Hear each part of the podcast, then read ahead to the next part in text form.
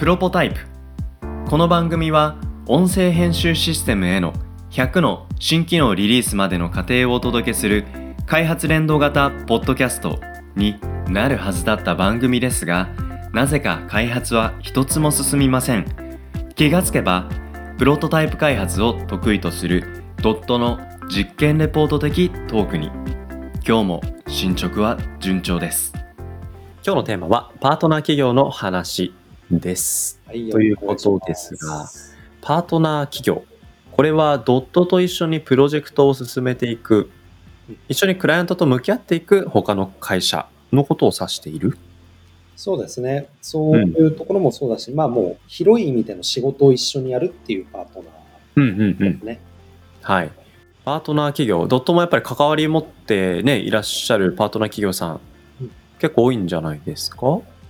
うーん、実はそんなに多くなくて、はい。逆に、粗志崎さんのところとかってパートナーと呼べる企業って結構いらっしゃいます、企業、企業。うん、逆になんか僕自身が、まあ、パートナー企業側になるケースの方が大きいかなと思ってて、ああ、なるほど。うん、なんか一緒にプロジェクトをやるときに、ちょっとこのえプロジェクトマネージャー入ってくれませんか？とか、うん。この部分だけちょっとあの監修いただきたいんですけどとか、うん。うん、で僕が今、浅井さんの会社、パートナー企業多いんじゃないですかって想像したのは、多分オフショアとか、うんオフショアもなんか勝手に何社かオフショアがいて、で、その先にもいろんな社員さんがいてみたいなこと、なんかちょっと想像しながら聞いてたので、うんパートナー企業さん多いのかななんて、うん、想像しちゃったんですけど、まあ、必ずしも多いわけではないっていうことなんですね。そうですね。うち2社ですね。2社。で、一つはそのオフショア契約させていただいてるシアトルコンサルティングっていう会社なんですよ。はい。で、もう一社がいろはデザインっていうデザインの会社で、ほうほうほう。まあ今日はそのいろはデザインさんの話なんだけど、はい。デザイン会社さん。デザイン会社ですね。はい。で、いつかのエピソードでうちちょっとデザインが会社としては少し弱いっていう課題があるな、みたいな話をしたかなと思うんですけど、はい。まあその課題を解決する方法としてデザイナー雇うとか、うん。社内のデザイン能力を上げていくっていうのももちろんやってはいくんですけど、うん。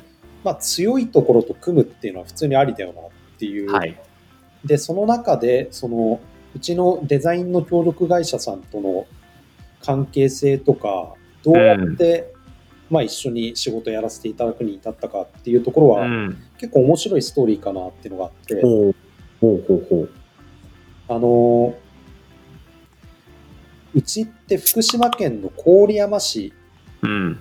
にもあの事務所があるわけで、はい。でこれはあの2020年、去年ですね、うん。移転したんですけど、はい。移転前は、それこそプロポタイプでもお話しましたね、琴開くっていう、福島琴開くという、もともと倉庫だったところをリノベーションして、シェアオフィス、兼コワーキングスペース、兼イベントスペース、うん。形でやってる結構楽しい。うそうですねん。楽しそうな感じ。うん。で、そこで出会ったんですよ。ああ。同じシェアオフィスに、えー入居されていいた？そうです。はははは入居されてて隣の部屋だったんですよ。おお。あの、前々回でね、あのドットのアティチュードの話しましたけど、一緒にデザイン、なのでサイト作りとかにも関わっていらっしゃる会社さん？もうがっつり入っても。改めてこのタイミングでその会社さんのお話。はい、あのーこれって結構、今あのコロナの影響で、うん。リモートワーク進んでいたりっていうところで、うん。あの今までそういうリモートワークとかって、うん。東京中心の話だったと思うんですよね、コロナ前って。なんかあの、はい。まあもちろんあの地方の企業でもそういう先進的な取り組み、テレワークをする会社いらっしゃいますけど、はい。比較したとき地方って結構その辺が遅れていたなと思って、はあ、はあはうん。でも今コロナによって強制的にどこでもテレワークっていう風な形になってきて、うん。その時に、あの、採用ってすごい難しい、今までのやり方だと難しくなってきてると思うんですよ。えー実際に面接会場の事務所に来てくださいとか。そうです、そうです。うん。で、なんか地方の企業ってそういうテレワークに今まで慣れてなかったから、リモート中心の採用の仕方っていうところがちょっと難しいだろうなと思っているんですけど、うん。ただ一方でですね、そうやってあの困ってる会社さんっていうのは、うん。なんだろう、あの横のつながりは簡単に作れそうだなっていうふうに思っていて、はいはいはい。うち困ってるんだけど、オタクどうですか？みたいな。うん。で、仕事の面でもちょっと仕事減っちゃってっていうところは多いですから、はい。なんかあの、今って協業がすごいしやすくなってると思うんですよ。うん。日本全国どこでも。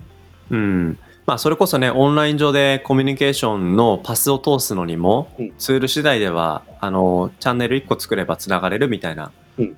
ね、契約書取り交わすのもなんかオンラインのクラウドでみたいな、うんなんかそういう会社と会社が、あの、一緒に肩を組むための整備、整備をうんするみたいなところっていうのは、だいぶ仕組み化されてきてね、うん。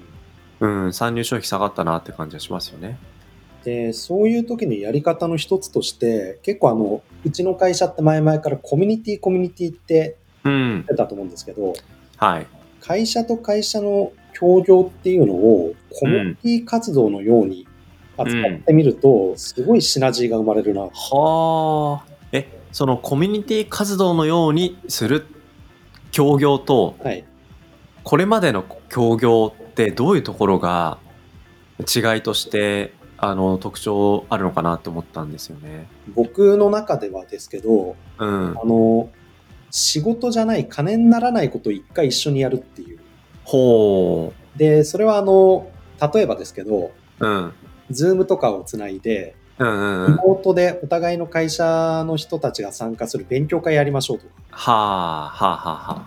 で、うちも実はそういうところからいろはデザインさんとも始まっていて、うん。あの、いろはさんはもちろん社名の通りデザインの会社でデザインがすごい強いです。はい。で、うちは社名の通り、えー技術がとても強い会社。はい。なので、えっ、と、お互いの知見っていうのを交換し合おうっていうよううんな業界を始めたところから実はやり取りをスタートしていて、うんうん。で結果、あの、デブフェストっていうはい。ディベロッパーフェストのうんなんですけど、まあ、Google の、Google のイベントかな ?Google 系テクノロジーを勉強している、えー勉強会グループがあるんですけど、うんうん。それが主催するイベントが東北で行われたんですけど、はい。その運営メンバーにデザイン会社の人が入るっていう、ふ 普通考えたら技術系の会社さんがはい運営に入っているだろうって思うけれども、あれなんでデザイン会社さん入ってんだっけっていう。そうなんですよ。しかもそのうんデザイン会社の人がオープニングトークとかもしてるっていう。面白い。でもそのデザイン会社さんたちだけでは分からなかったデザインの価値を技術者視点でそれは価値ありというふうに、えーまあねドットの会話の中でうん深めていけた理解があったんじゃないかなって想像しますけどね。なんかそれだと結構そのデザイン会社さんに我々の知識を提供したみたいな感じうん。思われちゃうかもしれないですけど、やっぱりうん。逆もすごいあって、エンジニアだけで考えるシステムって。そうか、デザインをこう変えるだけでこんなにユーザーフレンドリーに見えるんだとか。そっかそっかそっか。ボタン1個、機能1個、あの、作り方を変えるだけでうん、エンジニアさんの、うーん、開発コストが大きく変わる。ここの気づきは与えてくれるのはデザイナーさんだよねっていうことが大いにあり得るってことですよね。そうですね。デザイナーを入れたときに、あの、うん。まあシステムめちゃくちゃ詳しい人なら別ですけど、うん。多くの場合、開発コストって上がるんですよ。うんうんで、なんて言うんでしょうね。エンジニアって検索能力に長けているので、はい。あの、知った気にはなっちゃうんですよね。知った気。知った気にはなってるけど、実際はそうじゃないっていうことなんですか？ね。あの、ユーザーにとってそれは全然使いやすいって言える画面じゃなかったんだ。うんうん。はい。で、まあ逆にデザイン会社さんの方から見ても、なんかシステムって小難しいものだと思ったけれども、はい。我々が入ることで全然価値っていうのを上げられるっていうようなふうにも思ったんじゃないかなと思うんですよ。はい。で、そのお互いの、なんて言うんでしょうね。まだこの時点で仕事、協業はしてないんですけど、うん。一緒にそのコミュニティをやったことで、うんお互いが組んだらどんなシナジーが生まれるかっていう、そこがもう見えはあ。てるんですね。そうすると今まであの、うちの会社としてはデザインを強く押してこなかったけれども、こうんこを組んだらこんな提案もできるとか、逆もなるほど近いですけど、うん。そういうのが生まれる。うん。まあ、これであの、冒頭のテレワークとかリモートワーク進んできてってところに戻るんですけど、うん。今それをすごいしやすい。うん。で、地方の会社とかもう場所が関係ないじゃないですか。そうですね。関係なくみんなリモートワークっていうのはやらざるを得ない状況になってるうので、ん。で、リモートワークの方が勉強会って考え方によってはやりやすい。はい。はい。なので、まずはそういう、まあ SNS でも何でもいいんですけど、あるいはうんちょっとそういう会社を調べて直接もいいんですけど、うん。一度別の会社、まあ同じ業界でも違う業界でもそこは全然いいです。なんか、うん。コミュニティ活動を一緒にやってみて、そこからうんなんか新しい仕事の幅が生まれる体験っていうのをうん。していってもらえたら、なんかもっああ、いいですね。働けるだろうなっていうところからの、はい、話なんですけど。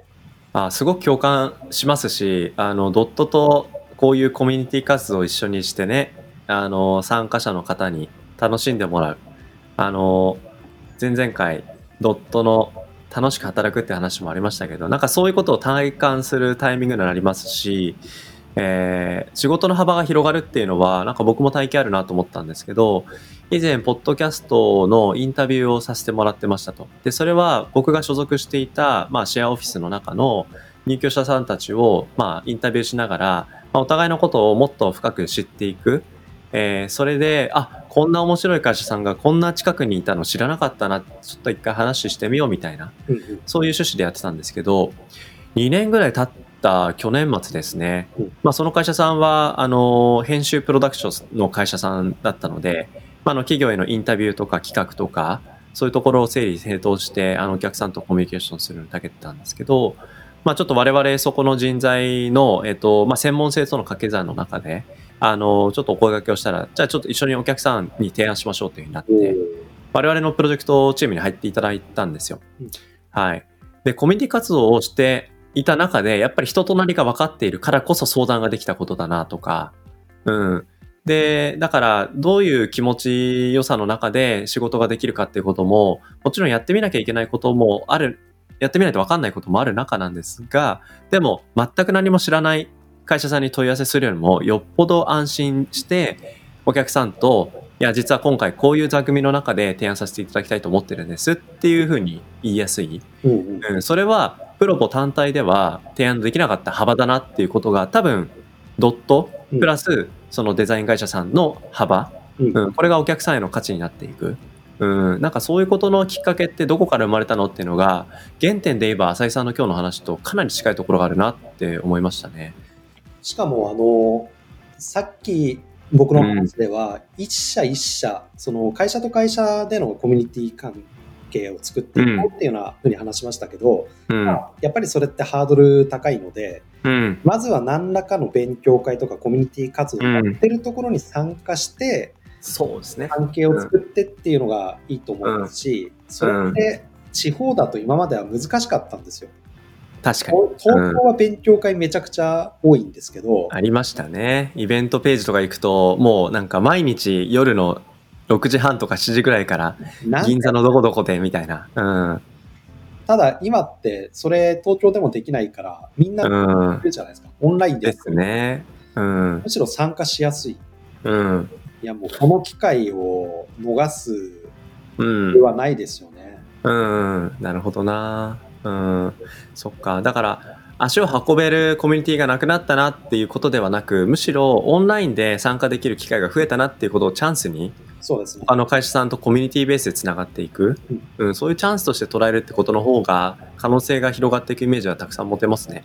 コミュニティ活動はあの個人だけじゃなくて会社で考えてもすごいメリットが多いものなのいやー、いいな、いいな。うんうんうんうん、で、ぜひその辺は活かしてそうですね。うんうん。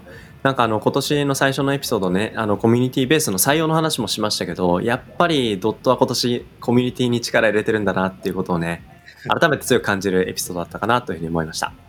ぜひ、あの、コミュニティ活動の、えっ、と、参加のきっかけにしていただければ嬉しいかなと思います。えー本日はパートナー企業のお話をしました。浅井さん、ありがとうございました。ありがとうございました。